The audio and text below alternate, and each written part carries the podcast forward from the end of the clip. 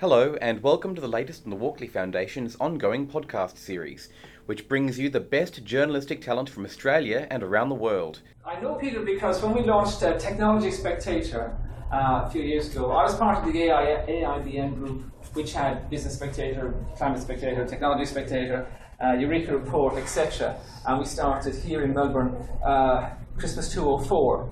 And uh, that business built up to about 50 people or so, and we sold it um, just about two years ago. Uh, from a, so it went from a startup to bringing in about seven million a year at the time that we sold the business about um, two years ago exactly.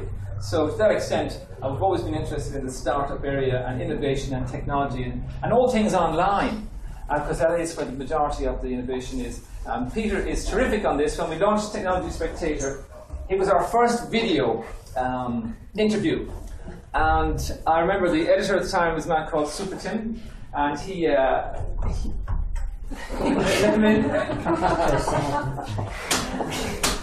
Innovative tour. Oh, no, no. There we go. There we go. Apologies. Oh, Holding up the trash. you Walkley? Yes. Hi. Thanks for getting in touch This is where I want to be. That's all right. Come on in. And that's one of my staff who's just started a startup in fashion and who just happened to walk in, and the other one with red hair another one of my ex staff. Okay. So back to where we were. The Back to where we were. Where were we? Oh yes, introducing Peter. So we were launching Technology Spectator, and someone said you should launch it with a video with this guy from Deloitte. His name is Peter Williams. He's terrific. And I said, oh, he's from Deloitte, is he? Uh, uh, well, okay, you know, take your word for it. And um, so they did a video, and I remember looking at the video and going, oh, this is terrific. Now I see why you picked this guy. And uh, maybe that will actually do as an introduction, but to tell you the formals, he trained as a chartered accountant, you wouldn't think that. Uh, I started working with Internet Technologies in 93. Uh, he, he came back to Australia in 96, founded an e-business consulting group within Deloitte, and since that time, he, uh, Peter was CEO of the eClips Group and then founded Deloitte Digital. Uh, today, he's chairman of Deloitte's Innovation Council, an adjunct professor at RMIT, and he's a member of a board member of Circus Oz as well. So And the Reach Foundation recently as well. Yeah. Good stuff. Okay. No worries. So, um, thank you, thank you. So let's um, let, let's sort of start with innovation. Um, I've got a colleague at Works who often refers to there was that US case about pornography, and I think the judge said you, you, it's hard to define, but you know it when you see it. And he has he often says innovation is hard to define, but you know it when you see it. And um, so that's one thing. But and you often hear these sort of long-winded definitions about creating economic value and blah, blah, blah. I, I have a very simple definition, and it's trying new ideas. So, and it almost, if you sort of work backwards from those three words. Innovation always, the genesis of innovation is always ideas. Um, they, for it to be innovative, it needs to be new. Now, I always say to people, if it's new for you, you're innovating bad luck. You know, if you've never done it before and you try something new, um, you're innovating. Now, the fact that it might be, oh, I'm a business and I'm going to set up a Twitter account. The fact that you know there's another 400 million people in the world or whatever who've set one up, but you've never done it. You're innovating. But the key thing about a new idea is ideas. You know, we all can have them every day. In fact, you can train yourself to have 100 a day if you want. But if you don't try and execute them, you're not innovating. So, you know, I say innovation start with, starts with ideas, but lives and dies in execution. The other, the other thing that sort of started to rear its head, probably uh, maybe 2006, you know, post-dot-com crash, and the, the sort of term disruptive innovation you'll often hear come up, and it sort of comes up in bursts. Um, it goes very quiet when there's a recession or uh something like a GFC. So nobody has asked me about disruptive innovation for the last probably six years. Um, in the last six months, I'm being asked about it every day. In fact, the phone call I came before here was somebody asking me about it. And there, there's two types of disruptive innovation. One is this sort of completely new business model, and often sort of starts with people who don't normally use the thing, and it costs you more for less, and the product's crap, but it improves upstream. So, easy example: photography, film. Um, you know, the Kodaks and the Fujis, our customers want better film. Um, digital photography comes out. what's it like? It's shit house. It's half a megapixel or three quarters of a megapixel. It's grainy. Cameras are really expensive, so it costs me more for less. But it has some nuance to it. It's like, oh, I actually can see the photo. Like it's more portable. I don't have to wait to get it developed and all that stuff. And then the technology improves, uh, gets to a point where it's good enough, and the firms past that collapse. So that's one sort of disruption. Um, the other sort of disruption is what we call replatforming. And we are in the midst of a world that's replatforming. It's a double whammy of replatforming. There's what people would call digital disruption, but the, um, within that spectrum, which has been happening over the last 21 years, effectively since the web came out, the other one is um, the smartphone revolution. So um, I've been in the web game for 21 years never ever seen anything move remotely as fast as um, smartphones. We released a uh, report last week at Deloitte called the um, Digital Media Consumer. So some interesting stats. Smartphone penetration in Australia is reached 81%, probably top five in the world. Um, hamburger with a lot, uh, smartphone, tablet, uh, desktop, laptop. Uh, I think we're up at about 63% in the world, or 63% third in the world. Uh, social media usage, massive. Um, in, in, one of the questions we asked, would you pay for news content online? 92% of Australians said no. um, so, but also remember, we are the largest pirators of music per capita and per capita. and I actually, I was in New Zealand the other day and said, you know, there's an old Australian saying, once you've got a bit of dingo in you, sooner or later you'll hail at the moon. Um, we have a strong convict heritage. We always want to suburban man. Um, so, so we, um, we sort of, um, we, we do tend to pirate and all that stuff, but, but I, I also feel pretty strongly that um, the way that this market's been treated in terms of um, in terms of just content, whether it be books, movies, music, tends to be overpriced, deferred delivery of content. Um, you know, what if, and if I was the government at the moment with this piracy stuff and the internet monitoring, it'd be like I'd say the movie industry, if you want that, you have to guarantee prices that you apply here are exactly the same as um, the US, and release dates must be exactly the same second, or you can go and get stuff. Um, so, um, so we're sort of seeing that. We also did a report with our guys from Access Economics, uh, a, thing of, you know, so you've heard the digital people talk for the last 20 years, oh, digital's going to disrupt everything. Um, and we sort of said, okay, well, why don't we try and have a go at, well, when is it going to disrupt and uh, who's going to disrupt, by how much and when? So we, we came up with a report called Digital Disruption Short Fuse Big Bang. So fuse was effectively the length of time, and bang was the overall impact on, um, on an industry. So the industry that had the um, was smack bang right in the top of the short fuse bigness big bang was um, media and technology and entertainment, um, financial services slightly behind, and professional services where I live, um, right in there in that quadrant. So we're sort of seeing th- this rate of change happening. But the other thing that we're also seeing at the same time is I use this term that Australian individuals absorb technology like sponges, and our institutions absorb technology like bricks. um, so if you look at Australians as consumers of technology, we are up there in the top five just about anything. Sometimes we're number one, but we're always right up there. So we're just avid consumers of technology, but our institutions rate sort of in the 20s. And then we've got Myki. Yeah, yeah, and again, you know, you could have just bought, you know, licensed octopus from Hong Kong, and that would have been good, but no, let's build it ourselves. So the so we're sort of seeing this this sort of gap creating, and one of the things that we're sort of saying to us is that we're not seeing a hell of a lot of institutional innovation, but we're seeing this sort of explosion of innovation happening around the niches, around the edges. The the other thing that we need to also remember is that unlike most what I call sort of technology punctuations in history, whether that be the development of maps, whether it be the development of the alphabet, whether it be the printing press in Gutenberg or railway lines or whatever, things that communicate the internet of electricity, they tend to have a rapid sort of boom period and then they sort of stabilise and incrementally innovate over a long period of time. The difference with the digital world is that we see it growing exponentially and there is no end in sight of this exponential growth and change. So it means that in, opportunities for innovators are abundant. Um, the other thing that we tend to find is that incumbents rarely are the ones who come up with the new models. They, you know, again, I was talking to a guy today and said, He said, look, I'm talking to leaders about disruptive innovation and, you know, how they can be disruptive. I said, know, it's almost impossible to be a disruptive innovator if you're an incumbent. So we think of, let's say you were the CEO of Kodak in 1993, you've got the best research and development team in digital photography in the world, you've just hired Chuck Gaston from Apple, one of the best guys in the world as well, and they turn up and say, we've got to get into digital photography. Oh, great. What's the size of the market? Uh, uh, it sort of doesn't exist. Okay, great. Um, what do our customers think? They think it's shit house. Oh, cool. What capabilities have we can apply? Uh, none, because it's all electronics and we're sort of filmed for super brain on a paper guide.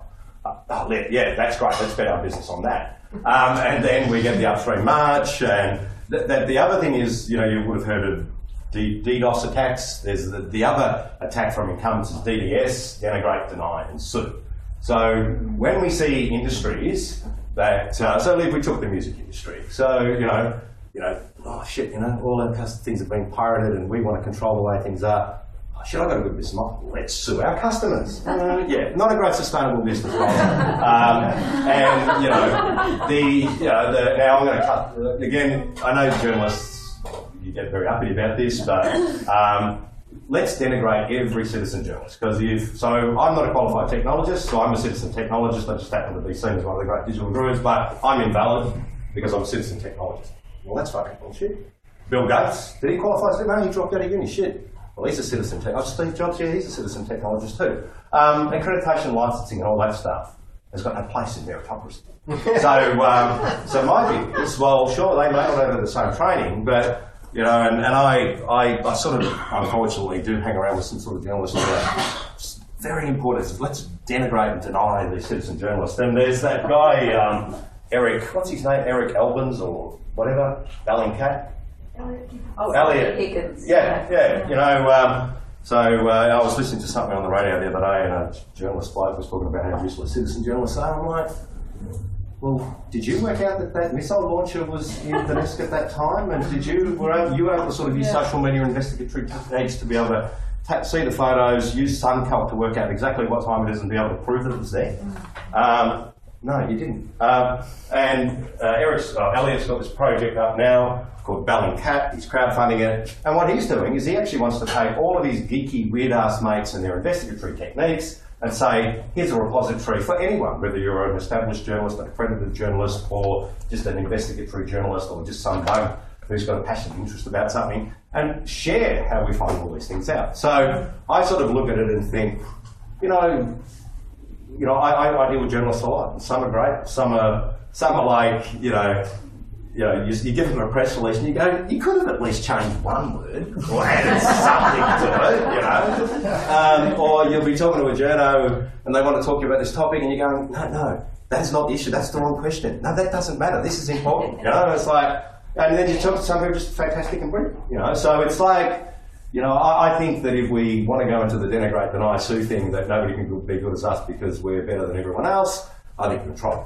Um, and I think it's this sort of notion of how do we learn. I also, I, I wanted to be a journalist. I, I wanted to be a jockey, but genetics got in the way. And then I went to RMIT for an interview to do the journalism. And um, what did you write for your school newspaper?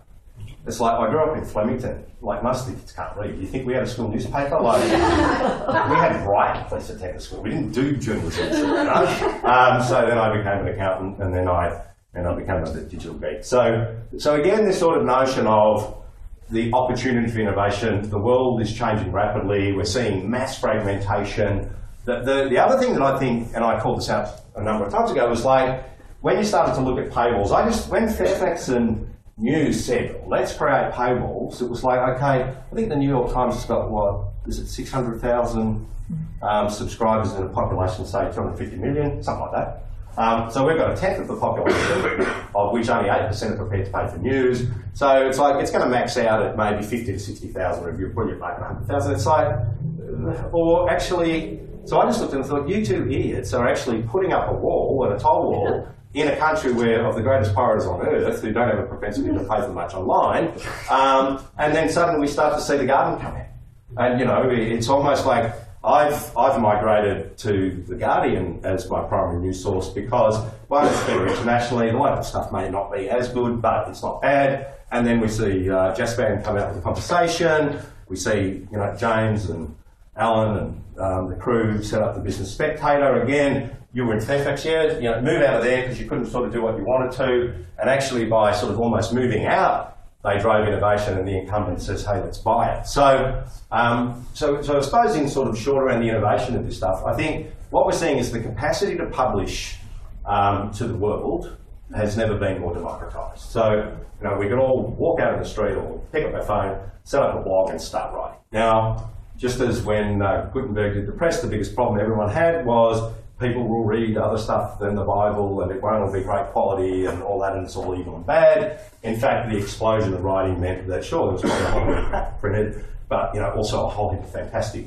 books printed. So I, I wouldn't be looking at uh, you know who's right, who's wrong. I, I'd look at it and say, how can I build an audience? How can I get better at building stories? How can I bring a whole heap of these tools that I've got at my hands, whether they be the capacity to publish, the capacity to sort of pull information, connect with other people, pull stuff off Instagram, or you know find people on the ground. Um, you know, I, I was sort of doing a lot of tweeting and stuff around the Arab Spring and any sort of uprising or WikiLeaks and stuff. I'll be there, um, and you know, it was sort of like.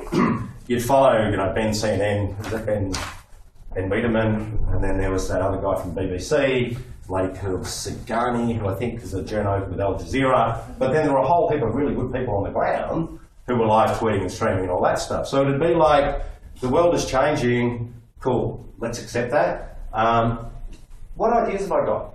Where can I start? How can I learn? The, the other thing that, just in terms of innovators, um, almost to a person, every innovator I've met doesn't really know what they're doing, but they do something.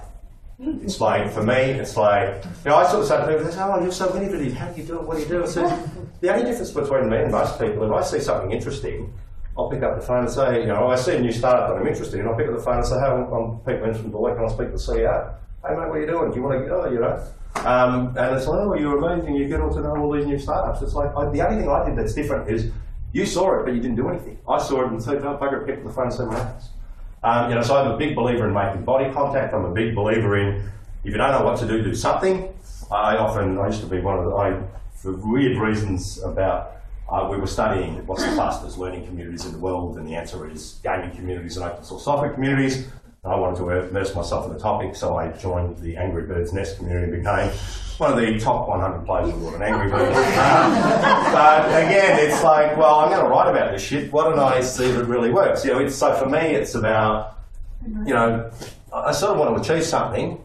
Um, where do I start? What's the logical next step? And then do it, reflect, and then go again. You know, so it's this sort of notion for me of not about oh should I, shouldn't I? It's just sort of what small moves can I make that can set big things in motion? You know, I, I use the Angry Birds term aim, fire, adjust. You know, got a limited amount of resources. I can't bring Rovio. I say, oh, I need a couple of extra of those blue birds. It's like, I've got what I've got. How can I get to where I want to do it? Rapid iteration, uh, learn by doing, low level of risk. If something doesn't work, I'll think, did I stuff it up? Or was I wrong? Uh, maybe try it again. If it does work, keep doing more of it and sort of iterate my way there. So I think, um, I, I, do, I still think that this whole disruption world and where we're going to get paid from and all these opportunities and what happens with them, there's, you know, there's still a long road to go. We're only at the start of the digital revolution. Most technologies sort of take about 25 years for us to understand what we're doing with them, and then we see the golden age. And at the moment, you sort of look at it, you know, the original web using existing PCs and telco infrastructure. Now we're using devices like these uh, tablets and smartphones that were devices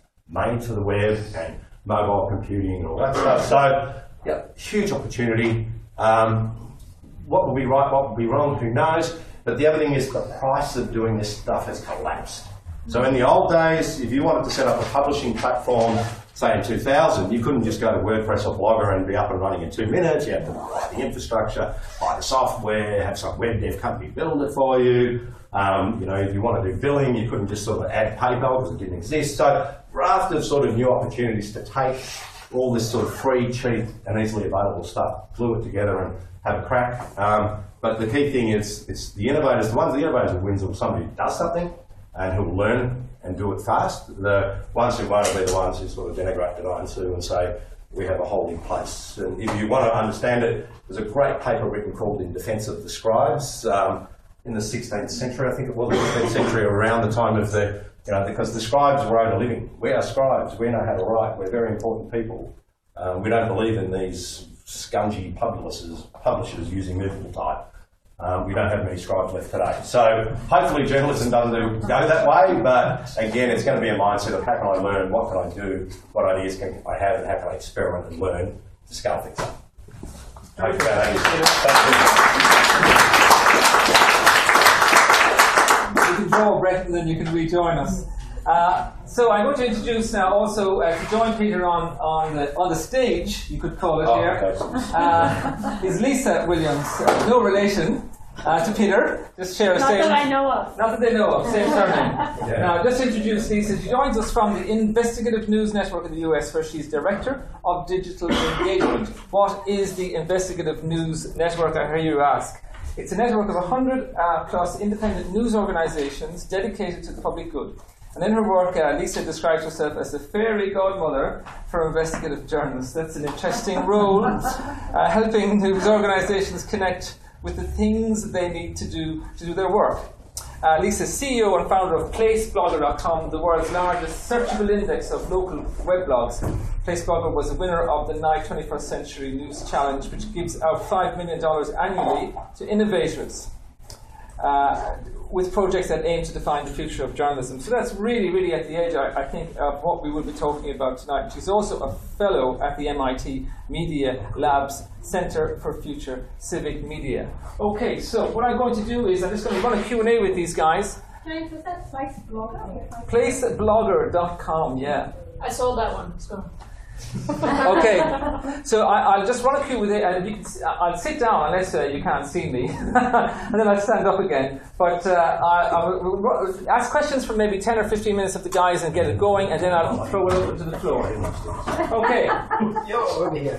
Yeah, give us one moment and we'll just get started. All right. Uh, and uh, then we'll give, you, plenty of time, plenty of time, a little structure here. I'm, gonna them, I'm uh, first of all going to give them a, a chance to get going thematically, and then we'll, and then we'll take questions from the floor. Okay. Now, uh, I'm very interested. I'd like to hear both.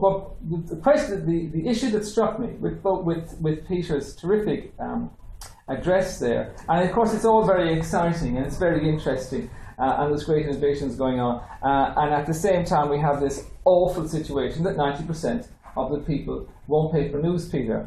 Uh, and so it struck me when you mentioned some of the innovations you really liked. You mentioned the Guardian, and that's wonderful, but it's a trust, right? It doesn't. It's not actually a business. Uh, similarly, the conversation is one of the most successful new things we've seen in media, and it's not a business either. It's a it's, it's a trust related Yeah. to the universities. Uh, we actually have seen very very few, and if we don't see them, then we'll be um, beholden, if you like, or, or, or stuck in that philanthropic uh, mode, and that might be good in some ways, but it's not the ideal outcome. Do, do you see anything in Australia that is not in that philanthropic area that's uh, that's interesting? Yeah, it's sort of interesting um, that my advice to my clients these days is be your own media. So, like I did all the social media work for Carlton, um, and it was like basically we're, they're fighting with 12 other football clubs for the back page of the Herald Sun and desperately wanting to keep off the front page. They got rid of Fev, so that doesn't happen that much. But, but it's a bit like you know, um, they were locked in with Telstra with the their web thing.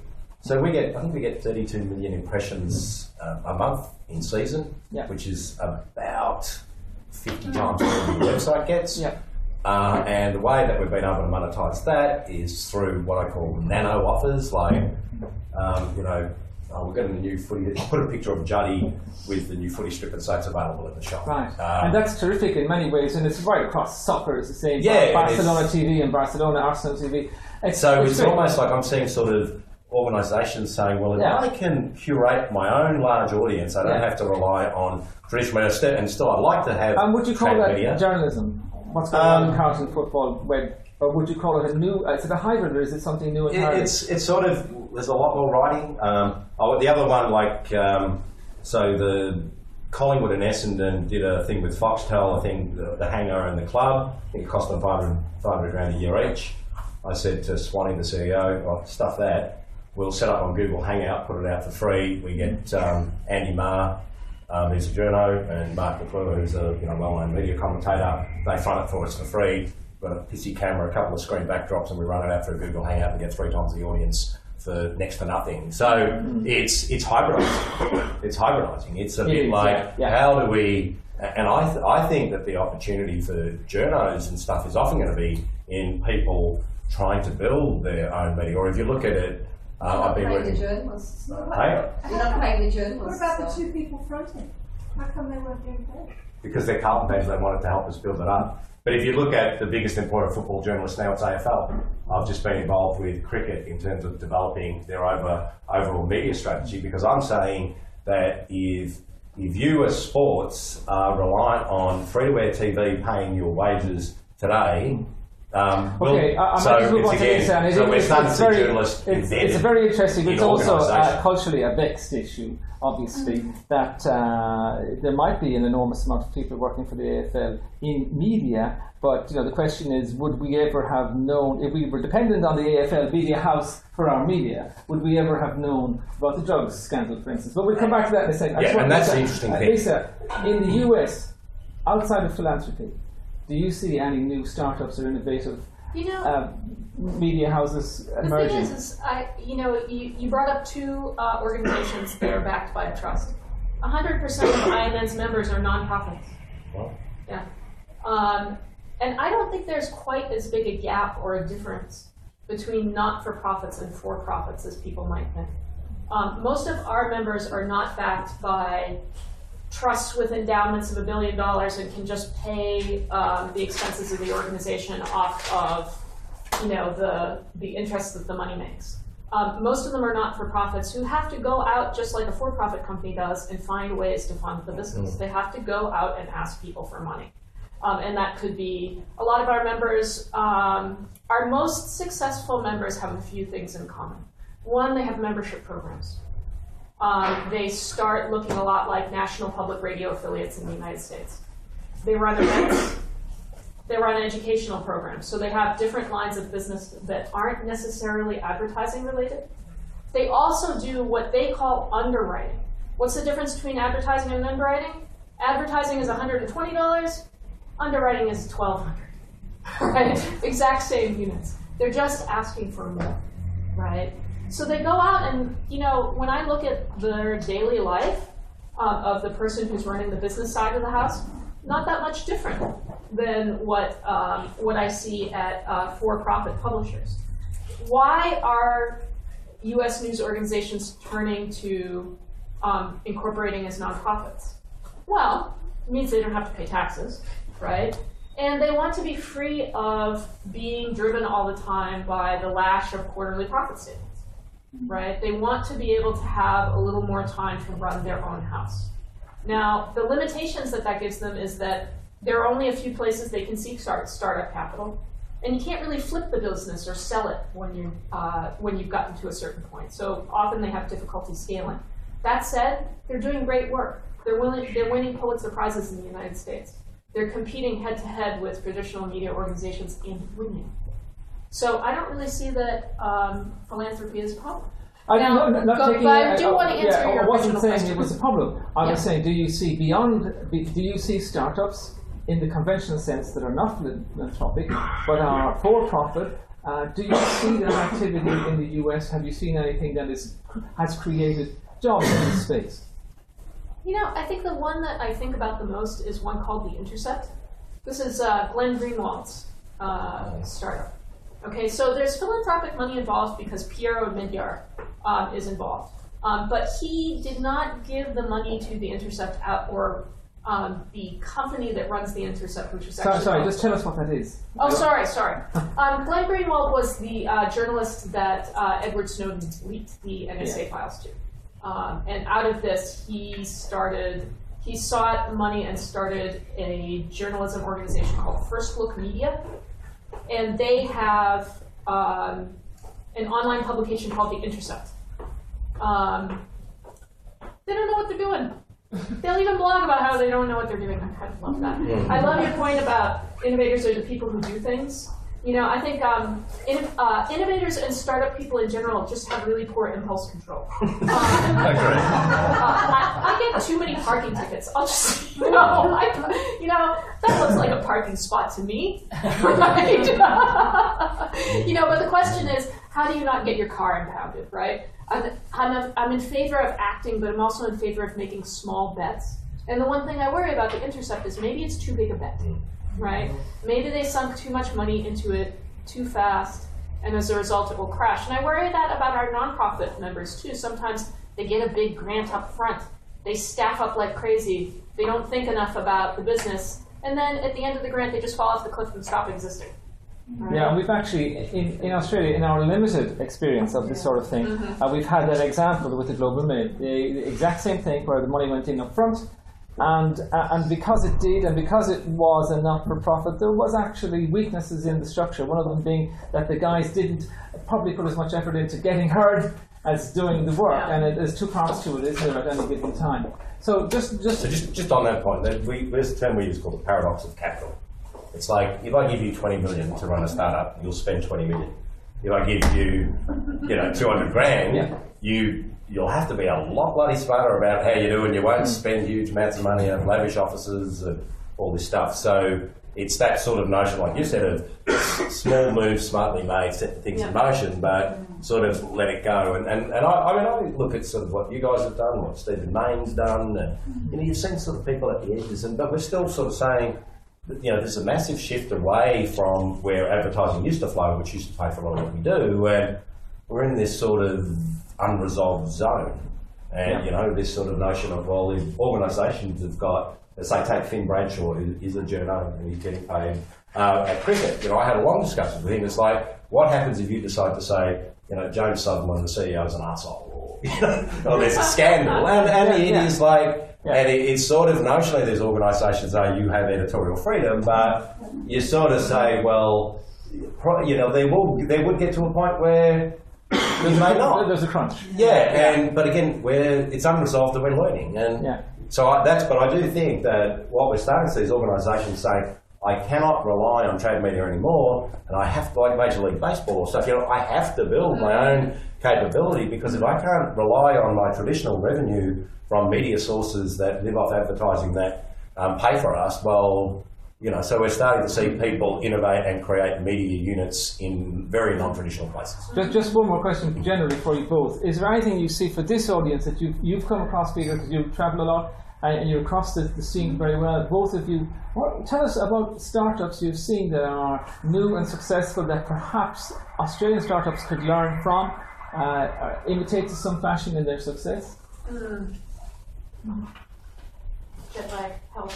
Yeah, I mean, the I, I mean, I, I do a lot of work with um, US startups, so but it, it tends to be it's the serial guys. It's like um, do a bit with David Sacks, the founder of Yammer, who was the guy who then he was originally the guy who sold PayPal with Peter Thiel and Right, right, Ray right, right. Hoffman, and Yep. you know, so I, I work and I look at the way they do stuff. Um, so when Saxy sold PayPal, um, he he was big into genealogy, so he set up this thing called Geni.org, and they were trying to work out uh, how do we collaborate because we've got all these developers working all over the place, and they said, oh, why don't we develop this like Twitter for inside businesses, and they were using that to collaborate, and then people started they said.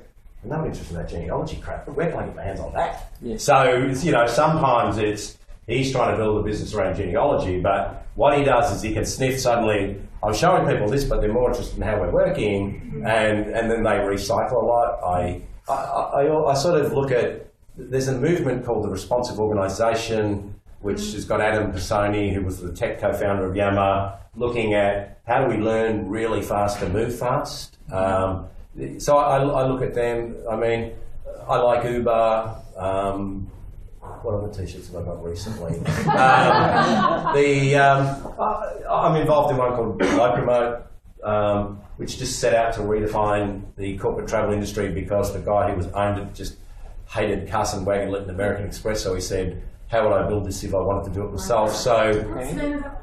uh, Locomote. It it sold 49% last week to um, Travelport, a global travel company. And what does it do? Um, it makes booking corporate travel like a dream. Um, and it does all the things like if you're a mining company with one of the uh, clients is Glencore, the, we bought Xstrata, I'm going to fly to the Congo, all the risk ratings all the airlines, the timing, don't go there, da, da, da, da. Um, uh, emergency management, all this sort of stuff. So it's sort of often people look out and sort of apply that lens for. I hate the way this industry works. It hasn't innovated for years. Or you know, you get the incumbents who don't move. Uh, the biggest innovation group that I'm seeing in Australia at the moment is the self-managed super fund sector. Again, you've got uh, large incumbents in this, the retail super funds and the, this industry super funds, and this explosion of innovation happening all over the place.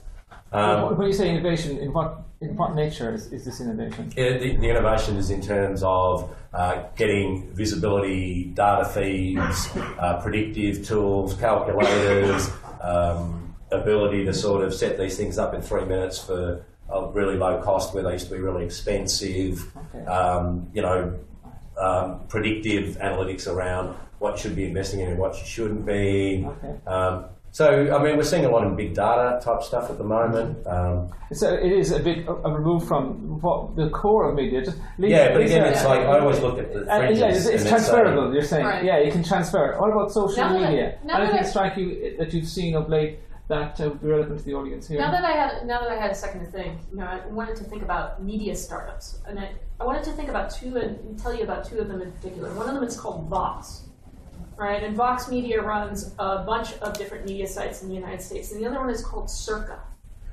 Um, one is very big, and the other is very small, right?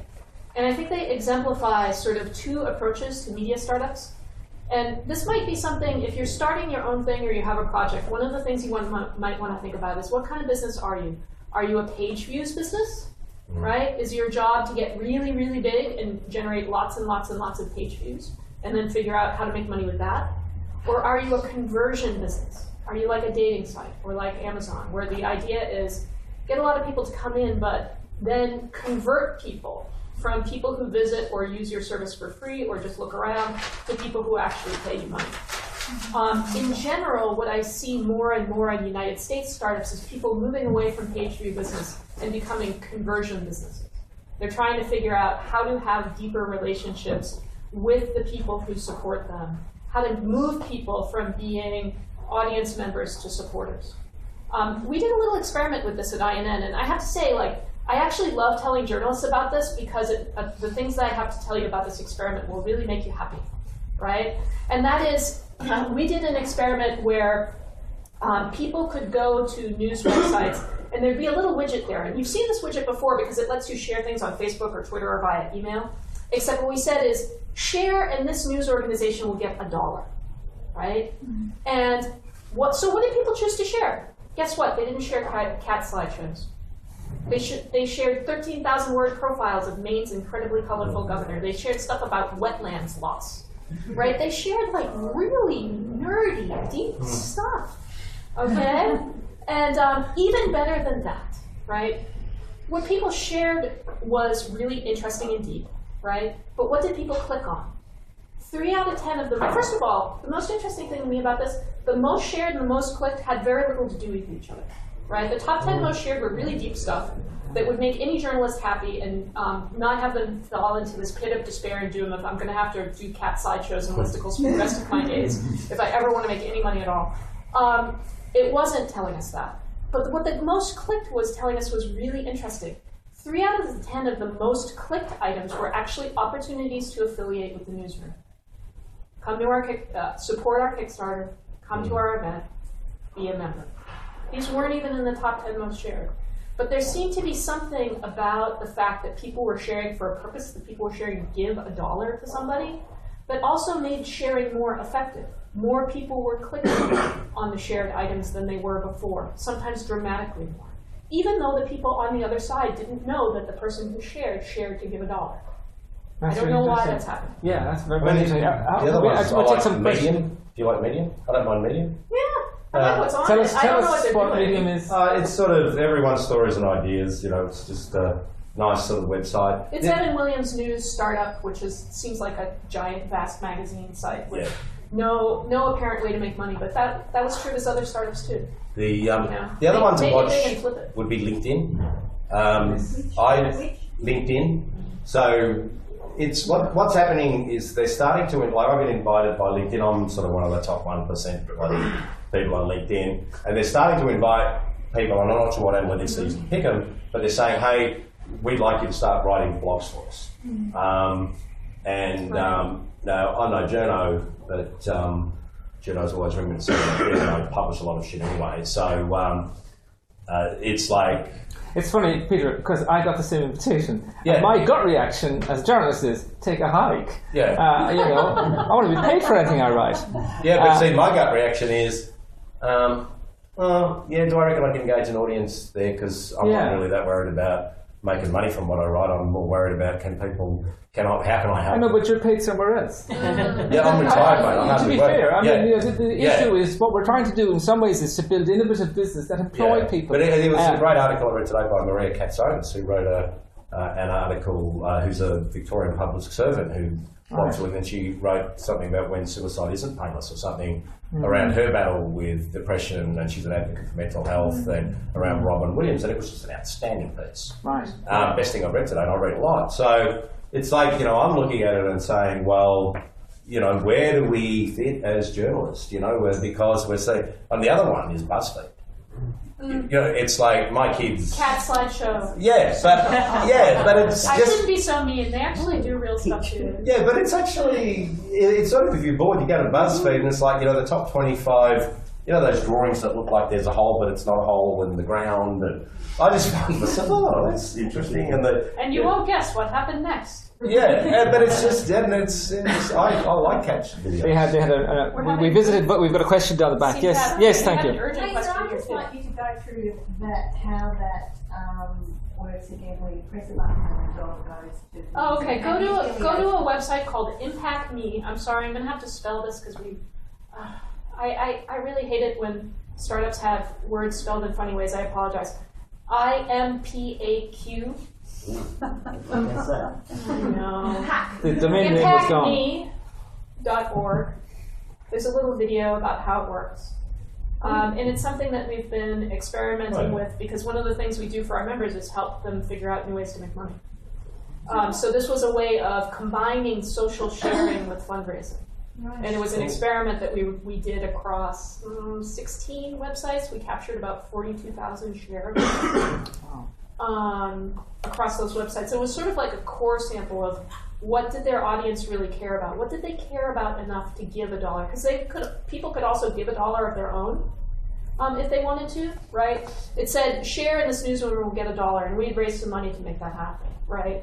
But once they did that, they said, well, do you want to match it with a dollar of your own? And to me, one of the most interesting things that came out of this is that only about one in a hundred people chose to do that, but nine out of ten of those who did gave more than a dollar. The average person gave fourteen dollars. So, what was the thing that they cared about enough to stop being a reader and start becoming a supporter? What were they looking at? What were they doing at that moment? I mean, that's the moment that you want to be at, right? But a lot of times, our readers are more like imaginary friends than real people to us.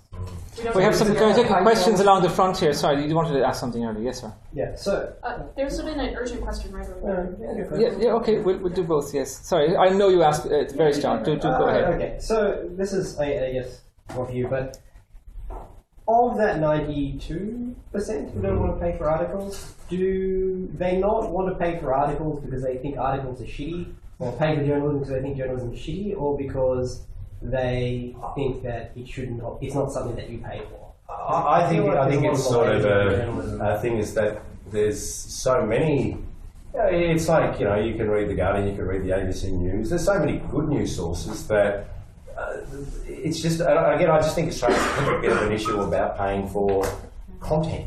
you know whether it's uh, parody music or stuff like that. But you know I mean we just asked the question. You know, would you pay for news? And our sense was that there was a feeling that if you if you put the paywall up here, I'll either get around it, which we don't know how to do, uh, or alternatively, I will go to another news source because I don't sort of create a massive differential between what's being provided. You know, like the ABC news is good, the Guardian is good, or unless I particularly have some journal who I love reading in a in a under a masthead or whatever I might. But um, yeah, that- that's the way I see it. Yes, sir. Um, two points. If you- When you said that Link was uh, um, LinkedIn was encouraging people to be um, bloggers on their site, is that because you you mentioned earlier that you didn't think you didn't, thought that all businesses should have a community aspect or a social aspect to them that's right right right near them or connect to them? Do you think that publishing houses or media platforms will integrate themselves with existing communities and publish within it so you so the market for their news is, is right there?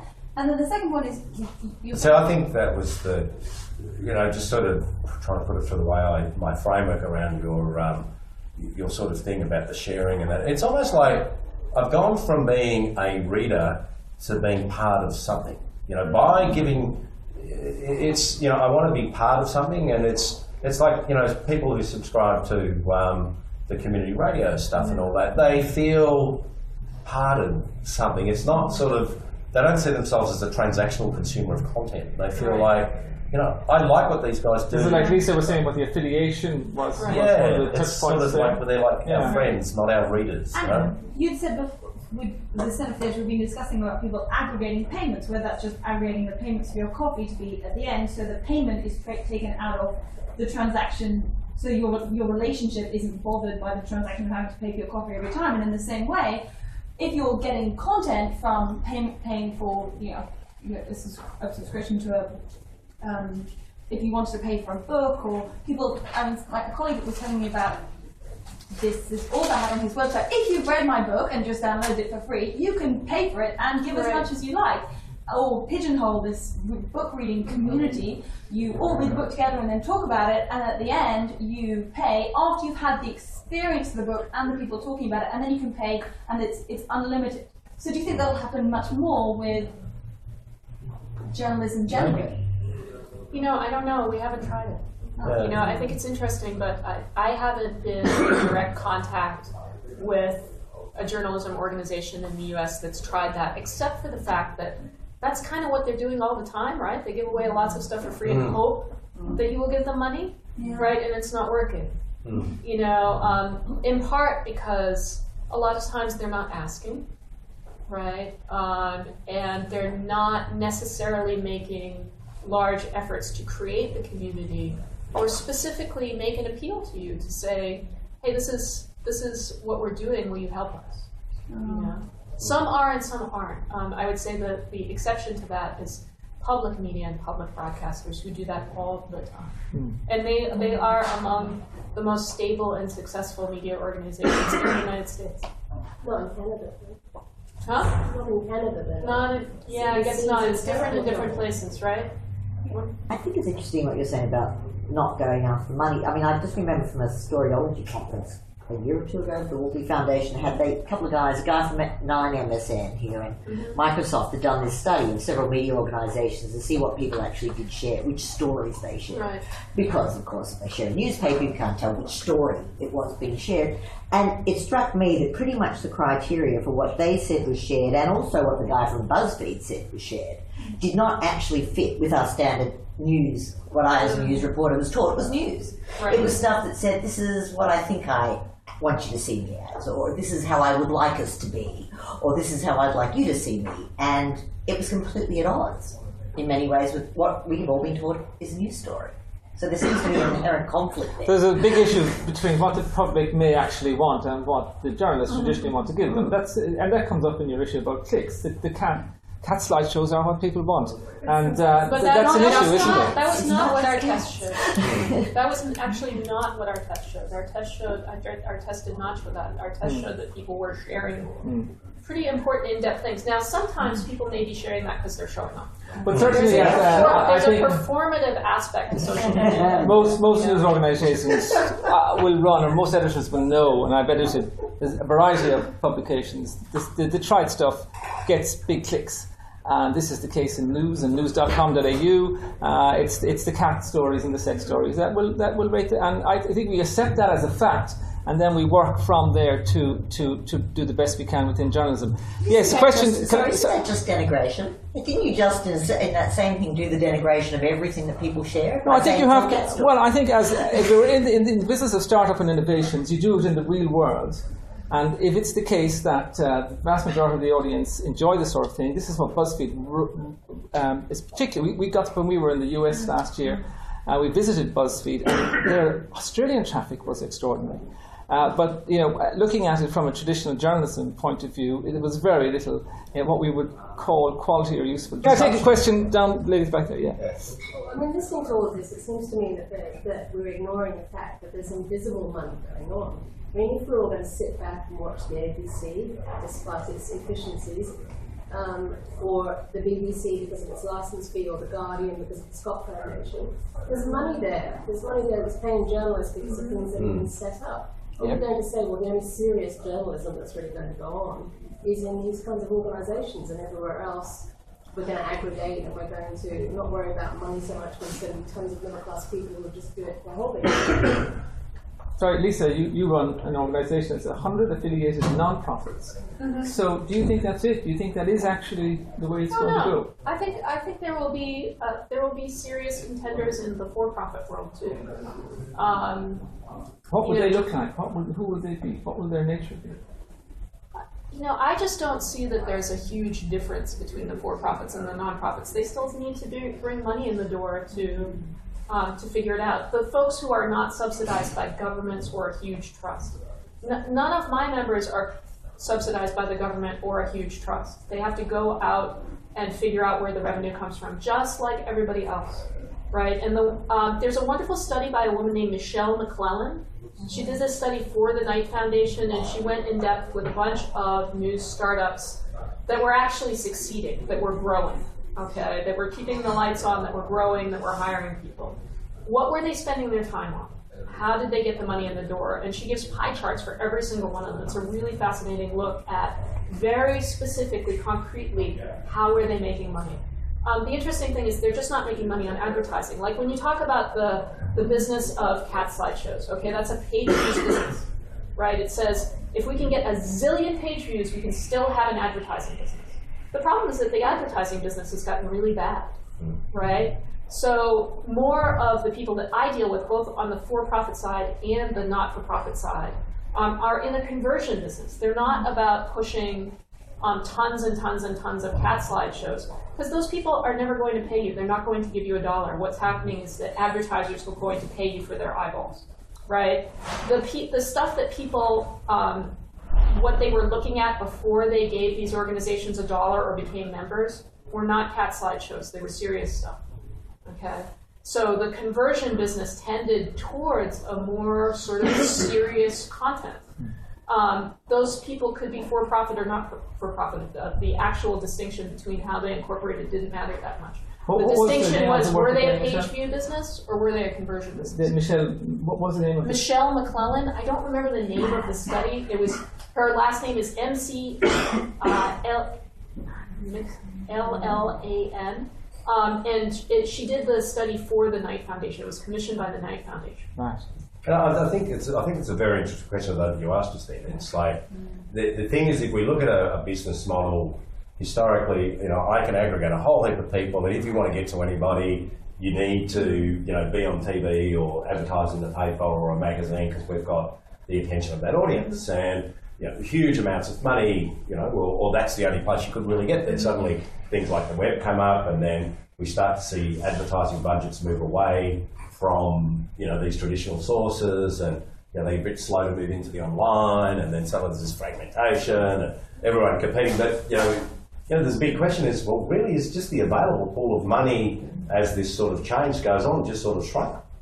Um, and suddenly it's like, well, I'm a general and I, I, need to make a living. Well, maybe I've got to go and you know, right here because there's just not the money that there was. Yeah. Or and then you, you think of the not-for-profits. I always say to the not-for-profits, I know a lot of profits that don't know how to make money even though they're trying to. So if you're not for profit and you're not trying to make money, you'll be in a bigger shit. So yeah. you've got to take a commercial approach. But I, but I do think that's part of the challenge. It's like the, the overall pool of advertising through traditional media or through the organisations that traditionally um, had a lot of journalists is shrinking. And you know, so the reaction is, yeah. well, cut so you slash need more burn. and more page views for the smaller and smaller pile of money. So my question is why uh, if that's the case in your market, why are you chasing after the ad dollars? But, but who, who is really going for page views? Because like, we've talked about BuzzFeed, but I don't think that is their business model. But their, seems to me their business model is much more around the native content. And when we met with them in the US, they, they talked about their, their news site, and, and they are one of the biggest growing sites, journalism sites, well, in Australia and, and, and in the US. They talked about their site being their research and development arm for their native content business, and that's where Which the is money's a coming creepy. But they completely well, it is. They're learning how to share, but they're Mm. completely separate. So in a way, they are hitting Yeah. those kind of journalistic Right. values. And a lot of their investment now is in, like, you know, Right, so they're solid trying to repair the fact that the, ad the traditional advertising has collapsed, Mm. right? So how do they do that? They go into um, native advertising, advertorial, right? So, um, so you know, they're trying to find that. I think that people who want to take huge bets will go after page view businesses, but it has to be a big bet because they're going to need tons of page views to make any money at all. That's right. It's, again, that's it's the a- yeah, we have some. Can we take some We have one let's see, person who some questions? asked a question. Anyone down the back of the room there we haven't had yet? Sorry. Yes. Yeah. Hi. Um, from publisher's perspective, in terms of non-profit versus for-profit do you, like if you had a startup and you aim to be a non-profit, as you say, there's it's Yeah. not a huge difference between the two business models. Do you still have a product that's saleable at the end of it? Have you ever seen any get sold or change hands, or do you think something that stays put? You know, the thing is, is that, and that's the big, that's the big decision. At least, I, I'm not sure how your incorporation of law works here, but in the United States, the big um, downside, to my mind, of incorporating as a not-for-profit is you can't flip the business. Who's gonna? You can't have someone buy the whole thing, right? Unless you have some really exotic. And, By law, you can't have. but yeah, you, people can't take equity stakes in you. You don't have stock, right? But you So- could, you could have a not-for-profit business. Let's say Yeah. the ABC decided that they wanted to um, sell off bananas and pajamas or something. So they built a franchise, um, and they say, you know, we've actually got something of value here. You know, we can flog this off as a business priority. Or, you know, some of our best not-for-profits, like say the Smith family, they make um, most of the carpet underlay in the country Right. because they, you know, they take all the stuff in the bins and the crap that they can't So you sell. can have a product. You can have like a, so, so you know, social enterprise is seen as being new, but a lot of our historical not-for-profits had businesses that look very much like a traditional for-profit business as the, the way that they can fund their philanthropic uh, opportunities. But if they then said, well, you know, we've got this $10 million carpet underlay business, um, here we go, uh, we'll flog it off and um, it, it would be tax-free, but then that business could then pers- would persist as a for-profit business because the new buyer theoretically wouldn't have a donor guarantee status. So the, yeah, Yeah, it's- it's, it's not impossible. Yeah, yeah. It's not impossible, but, but the status of the enterprise would change to a tax. It would be a taxable business. It could be very different numbers than when yeah, it was. Yeah, I imagine it would often get bought and then run into the ground for competition purposes. But Who if knows? you're ready for that to happen, then Yeah, so it's not not entirely impossible.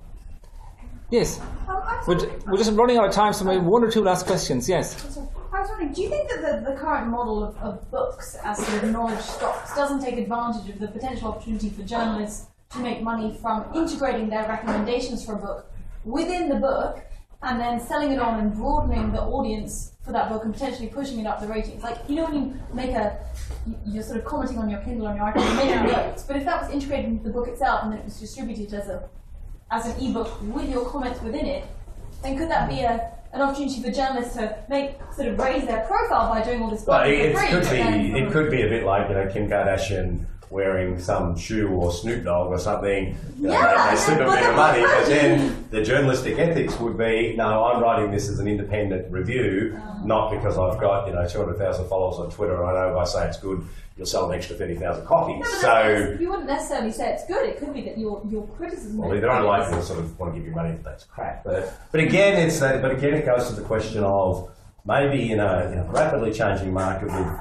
with the old revenue models changing. That's where the innovation comes from, and it's sort of saying, well, it's unresolved. We don't know. You know, you, you, you've shown quite a number of ways that you know, not for profits or different ways of getting people to say.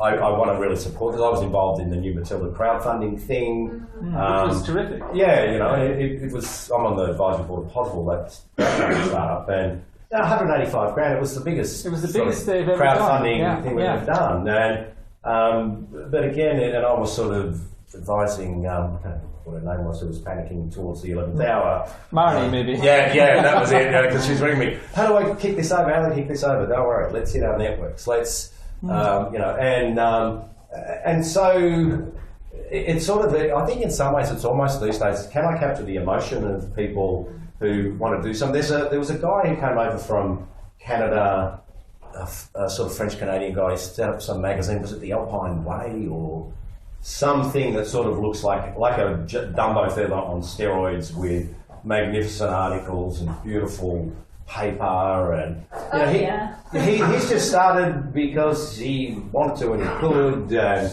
you know and he's directly decided I don't want to do it online I want this to be almost like an iconic thing that when you do get this thing it, it, it- it's beautiful it is beautiful kind of it's beautiful everything about it is just it's like an if you could sort of think of a magazine that was as beautiful as an iPad, that was it. Um, but again, he's sort of started that, and he, he's gone. He's he's a consultant by background. He's not a journo, um, but he's sort of gone back and he's trying stuff. But you know, it's this sort of notion of exploring, and but it captures the imagination, and maybe that then says, you know what, I want to be subscriber for the next. What's it? Is it the Alpine? I can't remember. I know that's a road. It's Alpine something. He was here for the do lectures, and um, you know, maybe that then says, you know, this is so beautiful, that, and that other people see it. I want to subscribe to that too. It, it's this is what I'm sort of saying. It's like we don't really know because things have changed like seismic shifts, and you know, we're seeing you know guys like um, the Spectator Group go out and try something and actually build a seven million dollar business. Well, thanks. Well, maybe on that positive You note, it's exactly. bloody telling us, shouldn't it's it's, uh, it's just coming up the end of time. We might leave it at that. I thought it was very interesting. I think I'd like to finish on a positive note. So, ironically, the positive note we finish on is a guy who's launching a paper magazine. Uh, so there you are. Everything goes around, comes around. Uh, Lisa Williams and Peter Williams, thank you very much for coming, for having having our time tonight. Thank you. Thanks for listening. Please subscribe to Walkley Talks on iTunes and follow the Walkleys on Twitter and Facebook for new episode updates to be the first to know about upcoming Walkley events and news.